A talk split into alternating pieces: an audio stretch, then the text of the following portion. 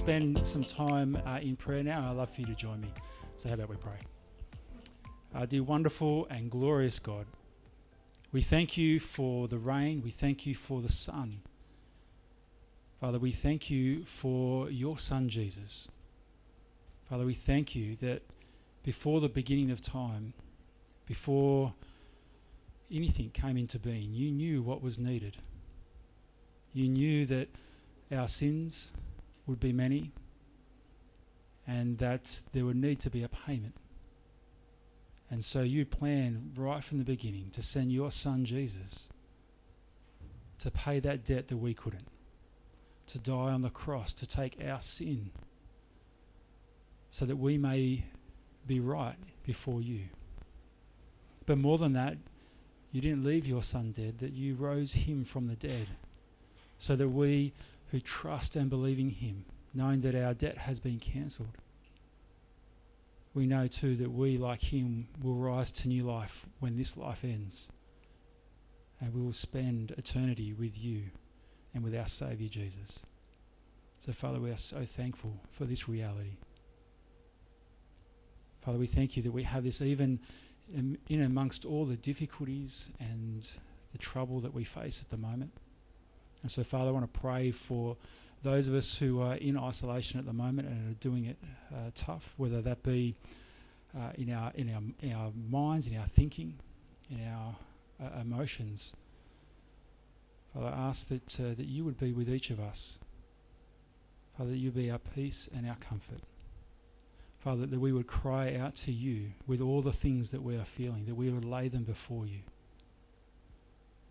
Father, I pray that, uh, that you will, through your Spirit, encourage us and prompt us to reach out and to call those that we know who are around us who might be struggling uh, during this time of isolation. Father, we pray that we would be good friends, that we would show the love and the truth of Jesus. Father, we pray for any person who is uh, is, is just feeling really lonely or depressed at the moment or really deeply saddened. We pray, Father, that, that they would reach out for help, that they would talk about it, they would call someone. And Father, we pray for us too as a church as we're not able to meet face to face. Father, we pray that we would not get out of the habit of meeting together here online, but also out of the habit of praying for one another. Father, we pray that we would lift up one another in prayer to you daily. Father, we also pray for those who are making decisions, our Premier and our Prime Minister and all the, the, the leaders around our country at the moment, as they seek to ease up restrictions and to plan a way back to something that resem- resembles what we were at before. Father, we ask that you give them wisdom and insight, but a wisdom and an insight that, that is not uh, mere earthly or human wisdom, but a wisdom that comes from you.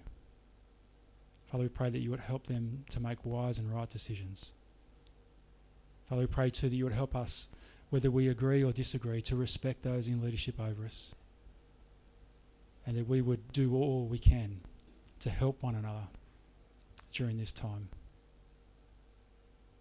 Father, we pray too for the many uh, church leaders around our country and around the world as they are doing church in a way that they were never trained to do that we were never trained to do. Father, we pray that you would continue to equip your uh, the leaders of your church, those who are shepherding your people here on earth.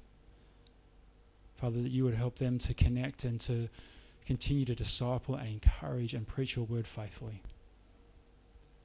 And Father, we pray, knowing that you are a God who fulfills his promises. And Father, just, there was a wonderful rainbow just the other day that just reminds us that when you promise something, that you keep that promise, and you have promised that you will be with us to the end of the age. And so, Father, we pray that we would hold firm to that hope, to that promise, to that truth. Amen. From Daniel chapter 2, verses 1 to 13, Nebuchadnezzar's dream. In the second year of his reign, Nebuchadnezzar had dreams. His mind was troubled and he could not sleep. So the king summoned the magicians, enchanters, sorcerers, and astrologers to tell him what he had dreamed. When they came in and stood before the king, he said to them, I have had a dream that troubles me, and I want to know what it means. Then the astrologers answered the king, May the king live forever. Tell your servants the dream, and we will interpret it. The king replied to the astrologers, This is what I have firmly decided.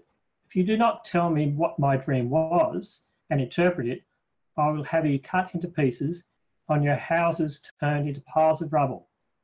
But if you tell me the dream and explain it, you will receive from, the, from me gifts and rewards and great honor. So tell me the dream and interpret it for me. Once more they replied, let the king tell his servants the dream, and we will interpret it. Then the king answered, I am certain that you are trying to gain time, because you realize that it is what I have firmly decided. If you do not tell me the dream, there is only one penalty for you. You have conspired to tell me misleading and wicked things, hoping the situation will change. So then, tell me the dream, and I will not know that you can interpret it for me. The astrologers answered the king, there is no one on earth who can do what the king asks. No king, however great and mighty, has ever asked such a thing of any magician or enchanter or astrologer. What the king asks is too difficult. No one can reveal it to the king except the gods, and they do not live among humans. This made the king so angry and furious that he ordered the execution of all the wise men of Babylon. So the decree was issued to put the wise men to death and men were sent to look for Daniel and his friends put them to death. Hello, everyone. Uh, we're in week two in our sermon series in the book of Daniel. And uh, in the previous chapter, we see that Daniel has uh, and, his, and his mates were taken from their home and brought into this foreign land in Babylon. Um, now they're living in this foreign land, and, and, the book of Daniel tells this incredible story of their struggle uh, to maintain hope in a land of conquerors. There is a tension in the first half of the book a question of will Daniel and his friends give up their identity as Jews under such great pressure? But we learn that these friends, they are wise and they are capable, and despite the pressure throughout the whole uh, of the first half of this book, uh, they do not give up their Jewish identity. They are faithful to the Torah, and at the end of the first section of the book, they are raised up into positions of authority. They also succeed by being true to their identity, not by being culturally relevant, uh, but by being strong and wise. In chapter 1, we saw a great um, example of their strength um, as they refused to have their identities changed by the Babylonians. This passage is one that gives a glimpse of their wisdom, uh, the wisdom of these men. Um, but before I get into that, I want to um, want to pray before we begin. Heavenly Father, Lord, please give me the wisdom um, as I speak from your word. Lord, I pray that uh, despite this strange online um, nature, that people will be able to focus. Um, and Lord, I pray that um, people will be able to willing to hear. Um, amen. All right, so now wisdom is a really interesting topic. It's really hard to pin down what's good wisdom and, and what's not with so much um, wisdom surrounding us. There's, there's just so much available. My first thought was to look at some of the wisest people in the world according to secular wisdom. Um, so I've just cherry picked some of a few quotes to get a gist um, of the wisdom of the world. Uh, firstly, uh, do or do not. There is no try. Now, this is an important message about perseverance and getting stuff done from Yoda um, in Star Wars. Uh, secondly, it is not despair. For despair is only for those who see the end beyond all doubt. We do not. This is about the importance of hope in times of trial from Gandalf, a wizard in Lord of the Rings. Um, now, now, for some real people. Uh, ancient Greece gave us Socrates, um, and he said the only true wisdom is in knowing that you know nothing. Okay? Uh, but this, this is about continuing to question everything. Um, uh, finally, uh, the fi- final one is a German philosopher called Nietzsche. Um, to live is to suffer. To survive is to find some meaning in the suffering. Now, this is uh, a very bleak piece of wisdom, but it's, it's, this guy's trying to find the meaning of life um, and doing some thinking around there. All this wisdom isn't necessarily bad, um, but these examples help us realize that wisdom can come from anywhere. From an ancient Greek man um, standing on the Acropolis um, to a little green man, alien, with big ears in a swamp. Um, when we turn to the passage we had fantastically read uh, for us today, we see that um, when King Nebuchadnezzar has an issue, he looks for wisdom in people like these, uh, in the wise men of Babylon. Now, if you've got your Bibles open uh, still, follow along with me as I'm going to start at verse 1. It says here, In the second year of his reign, Nebuchadnezzar had dreams. His mind was troubled and he could not sleep. So the king summoned the magicians, enchanters, sorcerers, and astrologers to tell him what he had dreamed. When they came in and stood before the king, he said to them, I have had a dream that troubles me, and I want to know what it means. Today, I'm going to look at the wise men in this passage. I want to be able to compare the wise men of Babylon that we were just introduced to and um, Daniel and his friends. The passage, start with, passage starts with the Babylonians, and straight away we see a red flag about their legitimacy. The king looks at these guys and says, I can't trust you as far as I can throw you. In verse 9, Nebuchadnezzar even goes so far as to think that if he had told them the dream, they would just, uh, says here, have conspired to tell him misleading and wicked things, hoping the situation will change. Nebuchadnezzar reckons that if he tells them the dream, they'll just make some up up, make up some interpretation that helps them. And so, Nebuchadnezzar gives them an impossible task, as we see in verse 5, which says, The king replied to the astrologers, This is what I have firmly decided. If you do not meet me, if you do not tell me what my dream was and interpret it, I will have you cut into pieces and your houses turned into piles of rubble. But if you tell me the dream and explain it, you will receive from me gifts and rewards and great honor. So tell me the dream and interpret it for me. The wise men, the wise men freak out and they suddenly admit that there's, there's no way that they can, um, that they can do this. Uh, in verse 10, it says, The astrologers answered the king, There is no one on earth who can do as the, what the king has asked. No king, however great and mighty, has ever asked such a thing of any magician or enchanter or astrologer. What the king asks is too difficult. No one can reveal it to the king except the gods, and they do not live among humans. The Babylonians in this passage have revealed the type of wisdom that they possess a selfish wisdom and a worldly wisdom. True wisdom cannot come from selfishness. Wisdom implies truth. Uh, the Babylonian wise men are in it only for themselves, um, which we can see from the king's immediate distrust of them. And they are willing to sacrifice this truth for their own personal gain. Also, their wisdom is worldly wisdom, it's coming from themselves. In verse 11, they confess that no one can reveal the dream to the king except the gods, and they do not live among humans. Here we see a need for a deeper wisdom. In our lives, we're probably not going to see uh, wise men needing to interpret dreams and, um, and figure out what the dreams themselves even are. Um, but all the time, we see wise men and women being wise and thrusting their wisdom upon us um, whether we want it or not.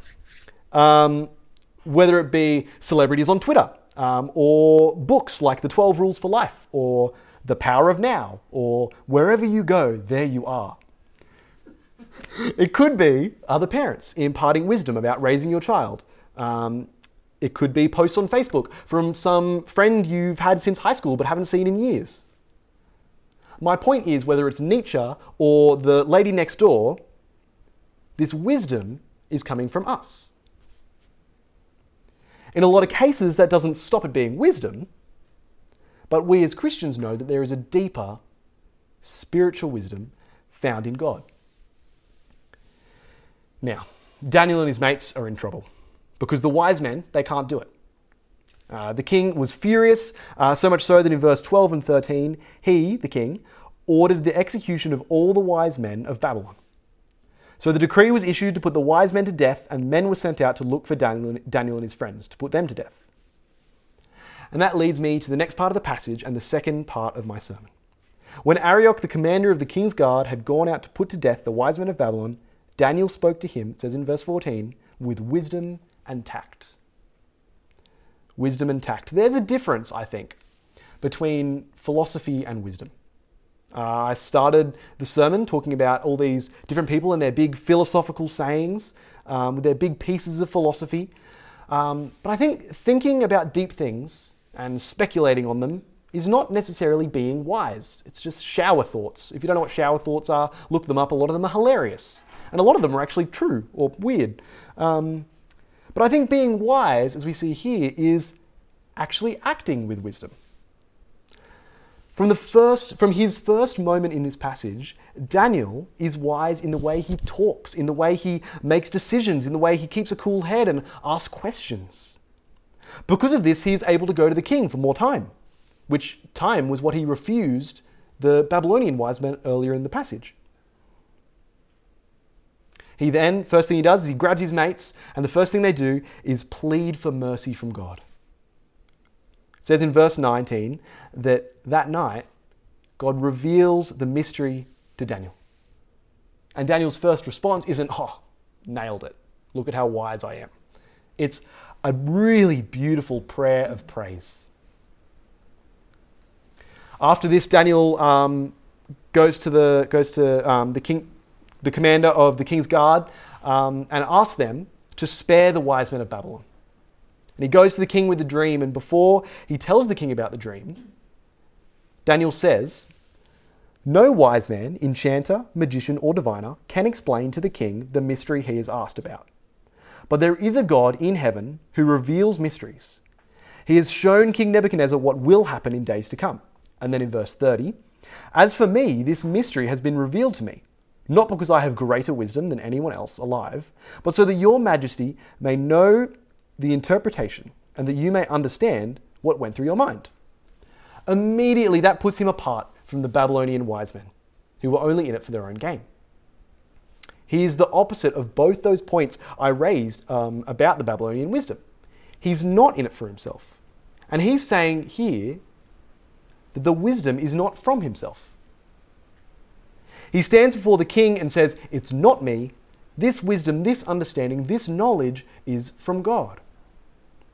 Daniel is bold and brave and serves God rather than himself. Once he says this, once he sets out who's actually figuring this out, he launches into the dream for the king. He tells of a statue with a head of gold, um, a, chest of, uh, a chest and arms of silver, uh, its belly uh, and thighs are bronze, and its legs are made of iron, and its feet, its toes and feet are made of iron and baked clay. And then a rock is cut out, uh, and it says here, not by human hands. And it crushes the feet of this statue. It crushes the baked clay and the iron, and the entire statue is broken to pieces. So many little pieces that the wind is able just to blow it away. The rock itself then becomes a huge mountain that fills the whole earth. And so, yeah, it's a pretty strange dream, and not one that he could have just guessed. Um, so here we see in, in Nebuchadnezzar's realization that, oh my gosh, this is actually legit, that this is true wisdom. But the true wisdom doesn't just go as far as figuring out someone's dream, but able to interpret it and understand, as he goes on to do um, from verse 37. It says, Your Majesty, you are King of kings, you are the King of kings. But the God of heaven has given you dominion and power and might and glory. And that's why you are the head of gold. But after you, there will, be, there will come another kingdom. And they won't be as good as you, they'll be silver. Um, and they, they are the silver part of the head. They will be inferior to you. But then next, a third kingdom, um, the, the bronze part, and that kingdom will rule over the whole earth. Uh, finally, there will be a fourth kingdom, strong as iron. And it says here that for iron breaks and smashes everything, and as iron breaks things to pieces, so it will crush and break all the others. So this is a very powerful kingdom. But this kingdom too will, will come to an end as we get into the next one that's um, iron and clay. It is a divided kingdom, yet it will still have some of the strength of iron in it.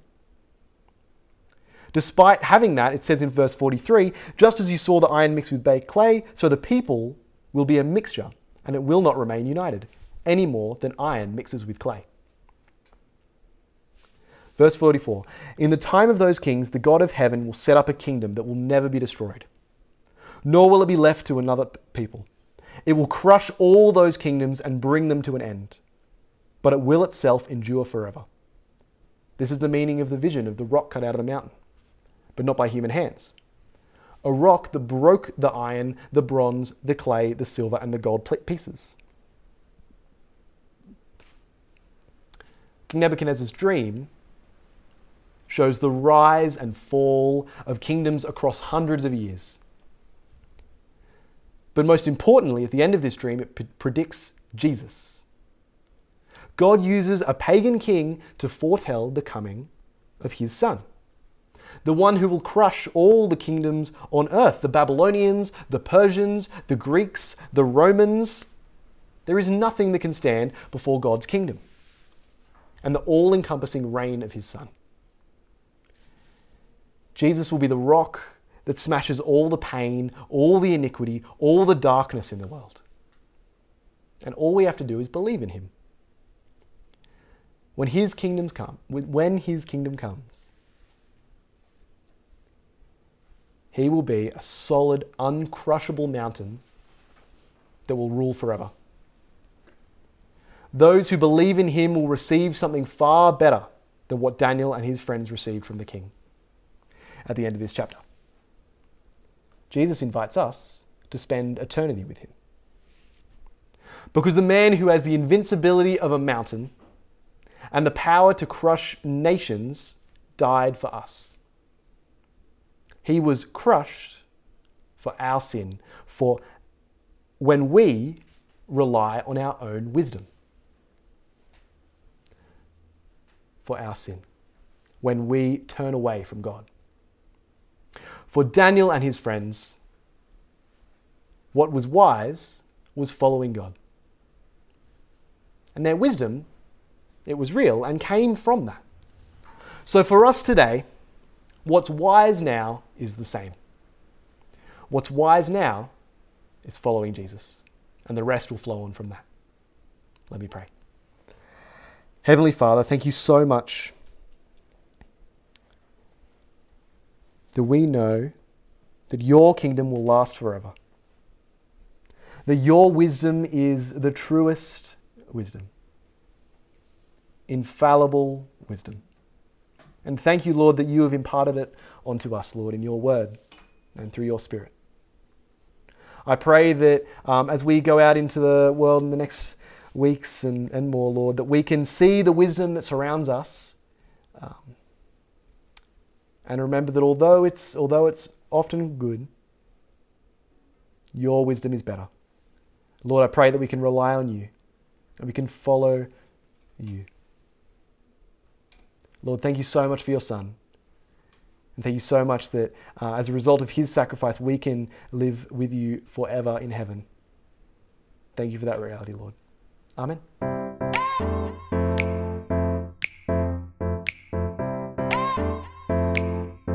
Thanks again for listening to the Soul Revival Church podcast. Uh, just a reminder if you want to watch any of these services that we hold live, you can go to soulrevivalchurch.com and you can see all the gatherings up the top of the page. You can choose any one you wish. It can be on Friday, Saturday, or Sunday. Thanks again, and one way.